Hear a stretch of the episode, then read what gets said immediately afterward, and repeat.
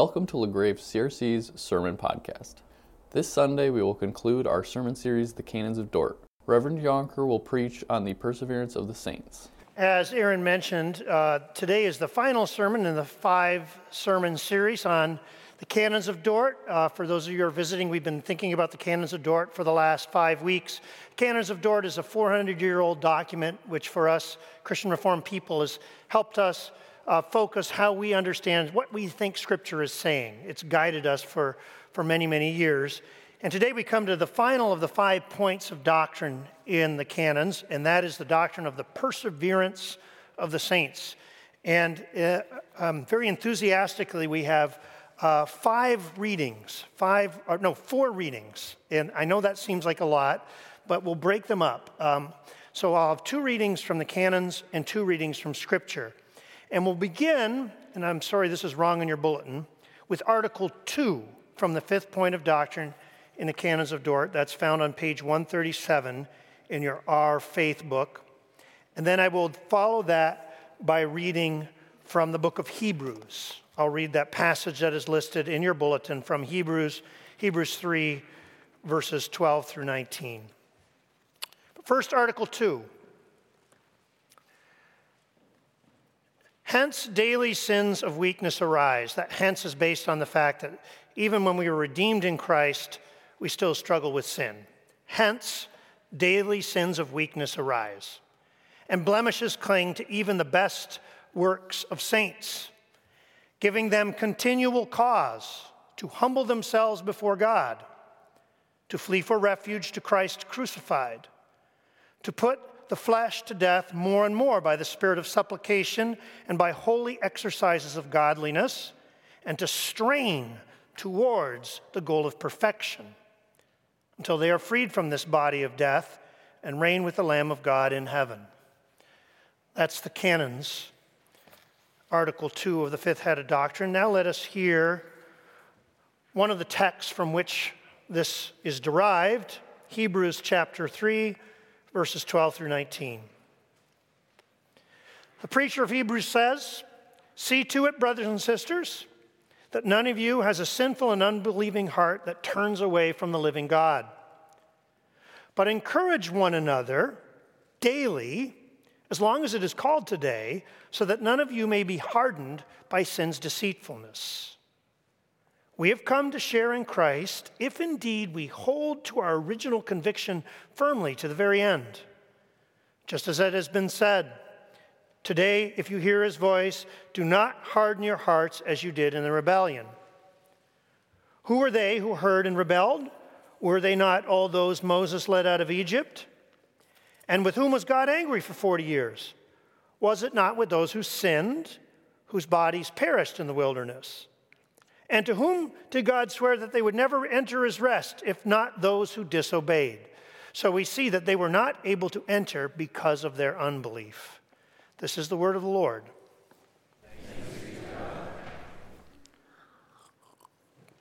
I want to start my sermon today with what might seem like a strange question. And the question is how fast am I moving?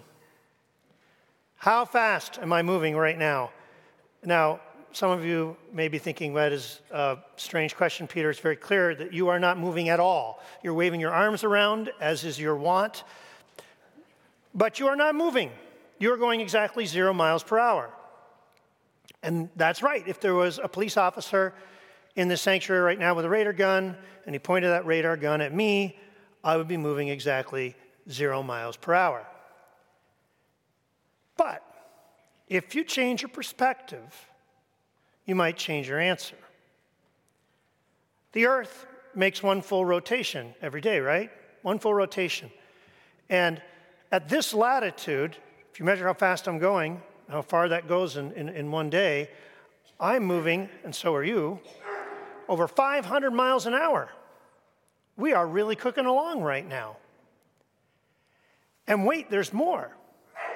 The Earth makes one full rotation around the sun every year, right? We all know this. And if you measure the distance and divide it by the time, that means that I and all of you are moving 66,000 miles per hour through space right now.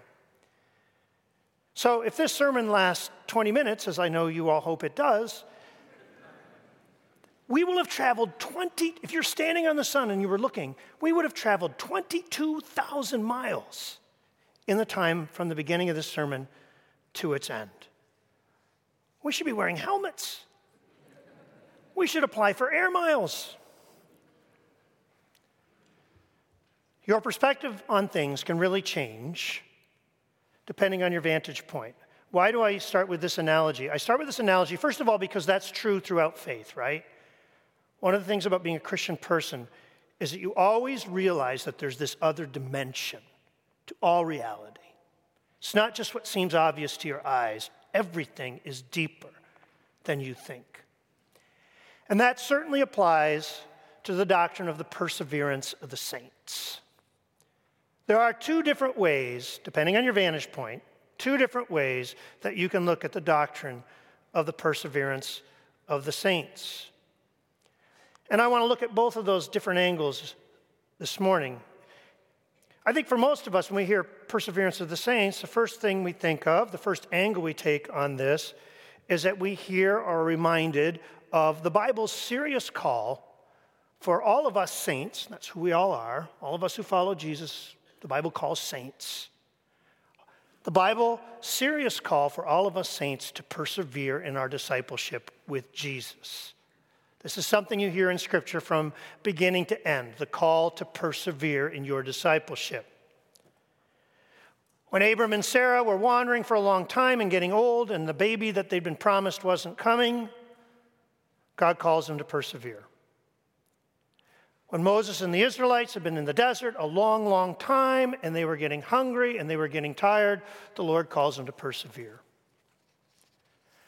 When the Galatian church was struggling with their faith, Paul wrote him a letter, and in chapter 6, verse 9, he said to the Galatians and to us, Do not grow weary in well doing, for at the proper time we will reap a harvest if we do not give up. Persevere. And finally, the book of Hebrews, which I read for our reading this morning. The book of Hebrews is a book all about perseverance. If there's one call that we people get in the book of Hebrews over and over, it is the call to persevere. And I think you could hear that in this passage. The preacher of Hebrews, and if you watch Jeopardy, that person is not Paul. The preacher of Hebrews calls us to persevere over and over again. And you hear it in this passage. Do not develop a sinful and unbelieving heart, he says. Keep your convictions firm to the end, he says. Do not be like the Israelites, that's his main point of comparison, who started to grow weary and lose heart and, and, and rebelled, and as a result, never entered the rest. Keep persevering. And that call to persevere is in the canons of Dort. I think you heard that too in paragraph two. Paragraph two reminds us of this serious call to keep pressing, even when life is a struggle, keep persevering. So we have continual cause to humble ourselves before God. We are to practice holy exercises of godliness, and we are to strain towards the goal of perfection until we are free from this body of death. Persevere. Now, what kind of virtue is perseverance? What are we talking about when we talk about perseverance? Perseverance is a virtue, a quality for the middle of our journey. It's for the daily grind of the journey. Perseverance is not a, a, virtue that you need at the beginning of your journey. Think again of the Israelites in the desert. At the beginning of their journey, no one needed to call them to persevere. Um, they come through the Red Sea, if you remember. God delivers them, drowns the armies of Pharaoh. Miriam picks up her tambourine, and in Exodus 14, they all sing a song on the shores of the other shore, and they sing, The Lord is my strength and my song. He's become my salvation. The horse and rider have thrown into the sea, and our Lord will guide us to the promised land. This is going to happen, they sing. They don't need to be called to persevere, they're chomping at the bit. Perseverance is a virtue for the middle of the journey, for when they're tired and it's manna every morning, and it's dry, and it's hot, and their kids are complaining. That's when they need to be called to persevere. Perseverance is also a great virtue for the middle of our journey because in the middle of our journey, when we are tired, there are certain unique spiritual dangers that come to us. In particular, I'm thinking of the spiritual danger of the slow leak. Perseverance is a remedy for the spiritual danger of the slow leak. What is the slow leak? Well, now you've been a Christian your whole life. You've been trying to be dutiful. You've been trying to do the right thing. And even though you've been trying really hard, it, you know, it, it, it doesn't seem to be getting any better. You're struggling with the same old sins, the same old temptations. It doesn't feel like you're making any progress. And when you started out as a Christian, it felt like you were on fire. And now, if you're honest, a lot of the times it, it feels more like a duty. And what happens? You start to spring a leak. It's not a spiritual blowout. The air doesn't go out all at once. It's just little by little. You used to go to Bible study every Thursday morning, but you've started to go to the gym every morning, and so you can't make it to Bible study, and you haven't figured anything out yet. Your family used to have devotions at the end of dinner every day, but, but now Johnny's in the play, and Susie's at basketball practice, and you're not even together at dinner, and you know, it's hard to find another time.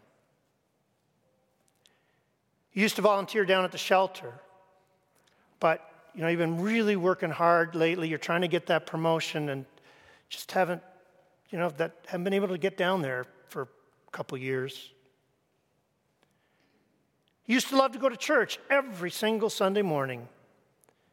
But now, you know, sometimes you just feel like sleeping in once in a while. And man, it feels good. And it's not like you're not committed, it's just once in a while. And so it goes. The balloon of your faith does not pop, it doesn't just lose all its air at once. It's just a slow leak until all of a sudden, one day you wake up and the tires are flat and your heart is empty.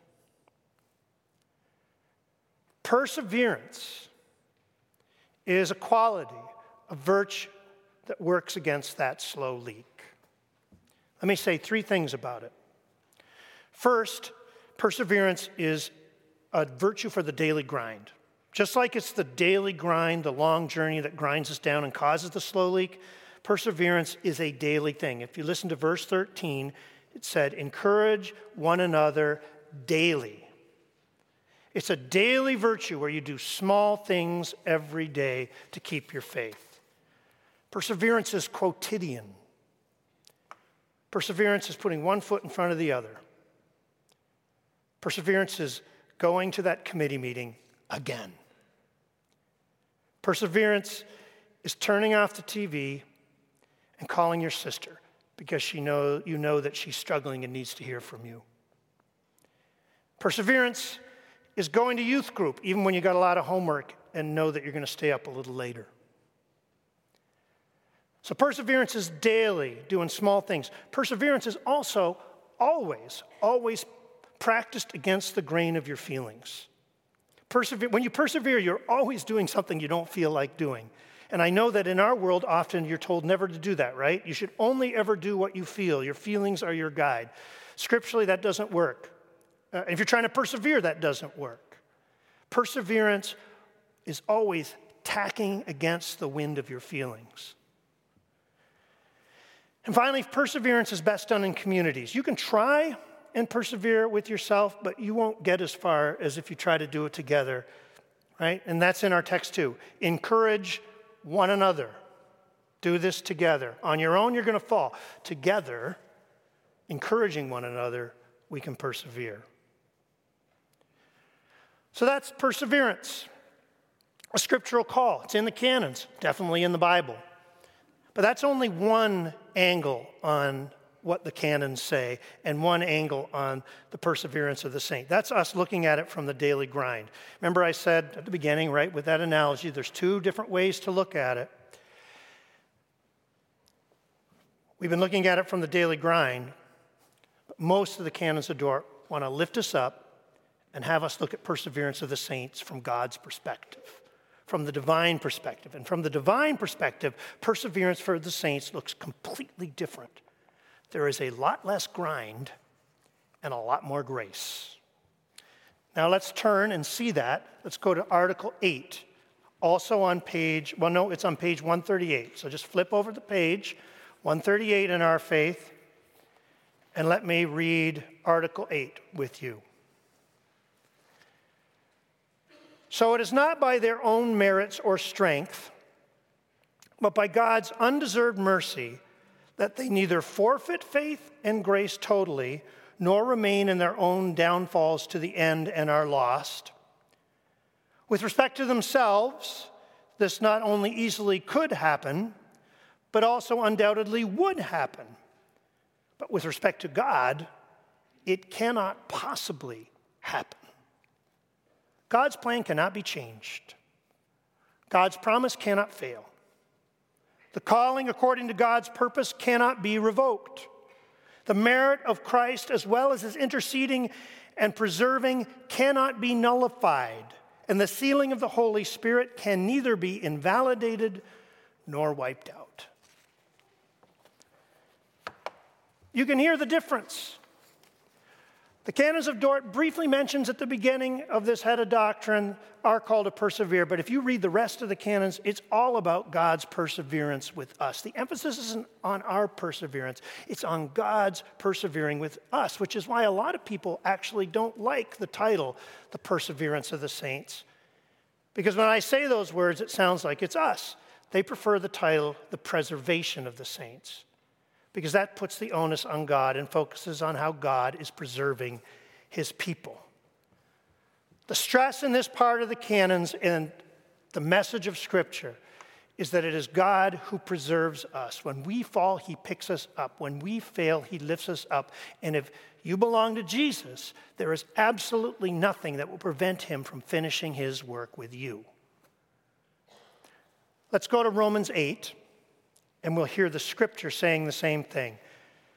This is completely the message of Romans 8 that, Rome, that, that God will not, that God will most certainly finish his work with us and will never give up. I can't read the whole thing. Let's read 28 through 32. Okay, just a short bit from the middle of Paul's argument. And we know that in all things, God works for the good of those who love him, who've been called according to his purpose. For those God foreknew, he also predestined to be conformed to the image of his Son, that he might be the firstborn among many brothers and sisters. And those he predestined, he also called. Those he called, he also justified. And those he justified, he also glorified. What then shall we say in response to all those things? If God is for us, who can be against us? He who did not spare his own son, but gave him up for us all, how will he not also, along with him, graciously give us all things? This is the word of the Lord. We hear the promise of those verses, right? The certainty of those verses. We cannot fall. When you belong to Jesus, you cannot fall, says Paul. That is, that is from the beginning of end to Romans 8 what's in Paul's heart and mind. Do you have any idea how much God loves you? says Paul. In all things, he's working for the good of those who love him and he's called according to his purposes. Those he's predestined, he's also called. Those he's called, he's also justified. Those he's justified, he's also glorified. He's going to take you all the way down that track and he will not stop. He who did not spare his only son for you. If God gave up Jesus for you, how will he not, together with him, graciously give you all things? If, if God was willing to give up Jesus for you, do you think he's going to give up this job halfway? That's Paul. From the perspective of the daily grind, we worry about our faithfulness all the time. From the perspective of the daily grind, we're always worried about the faithfulness of the people we love, right? But from this divine perspective, there is nothing in heaven and earth can separate us from the love of God that is in Christ Jesus our Lord. As Christians, we need both perspectives on perseverance of the saints. We need both that daily grind perspective, and we need to hear the call of God calling us to persevere. But we also need that perspective from the heavens, which says God will preserve and finish his work with us. We need both things. Without the daily grind perspective, if all we have is that divine perspective that God's going to finish his work on us, the danger is that we will think it doesn't matter that much what we do. You know, God's going to finish. It doesn't matter how I behave. God doesn't care about my holiness. God doesn't care if I pursue justice. God doesn't care if I try to love my neighbors. He absolutely does care about all these things. He wants us to strive towards holiness. Clear. But if all we have is the daily grind perspective, we are going to fall into despair. If we think it's up to us to finish this race, we will fall. If we think it's up to us to free solo Mount Righteousness, we will fall on our faces and into despair. One of my favorite stories that captures both ends of this perseverance that we're called to is a story that maybe you've heard before. It comes from the day that Neil Plantinga was confirmed by Synod uh, to be the new president of Synod. And if you know, if, you, if, you, if you're going to take a job like president of Synod, uh, uh, president of uh, seminary, Synod wants to interview you. So in Synod, there was an interview where they had a regular interviewer and they asked Neil all sorts of questions. And then they allowed questions from the floor. People could stand up and ask Neil anything. And one elder stood up and asked Neil a question. And I don't remember where this elder was from, but in my mind, he's from Canada and he had a Dutch accent. And he asked a really good, really personal question. And it was something like this He said, Domine, Dr. Plantinga, I have a friend who is really struggling right now. His whole life he's followed Jesus. He has been at the center of our church. He has been on council. He gives to the church. He has taught catechism. He is a wonderful man. He has been a model of faith, but he is dying of cancer. And while he is dying, he, he cannot feel the assurance of his faith. He doesn't feel God's closeness. He has all kinds of doubts and all kinds of fears. He doesn't know what to do. What should I say to him, Domine? What should I say to him, Dr. Plantinga? And Neil paused for a second and said, I would tell him to rest in the cradle of God's grace. I think that's a really good answer that gets at the heart of the fifth point of doctrine in the canons of Dort. Because we will all come to a place, we will all come to a place where our ability to persevere will end.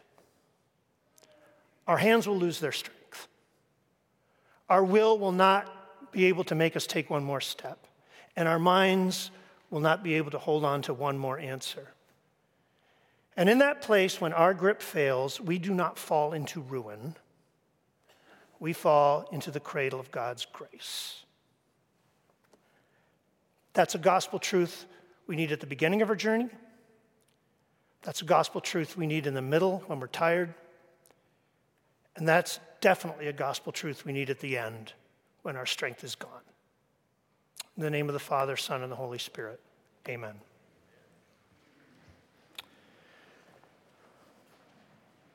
Lord, throughout this series, whenever we've studied this doctrine, at the end we come back to you that you're the King of Kings, that you're Lord, that it's not us, it's you. It's your power, it's your glory, it's your faith. Thank you for that deep rooted assurance. And we pray, Lord Jesus, that that deep rooted assurance will not make us complacent, but will fill us with gratitude and make us people who strive towards holiness. In Christ's name, amen. Thank you for watching LaGrave CRC's Sermon Podcast.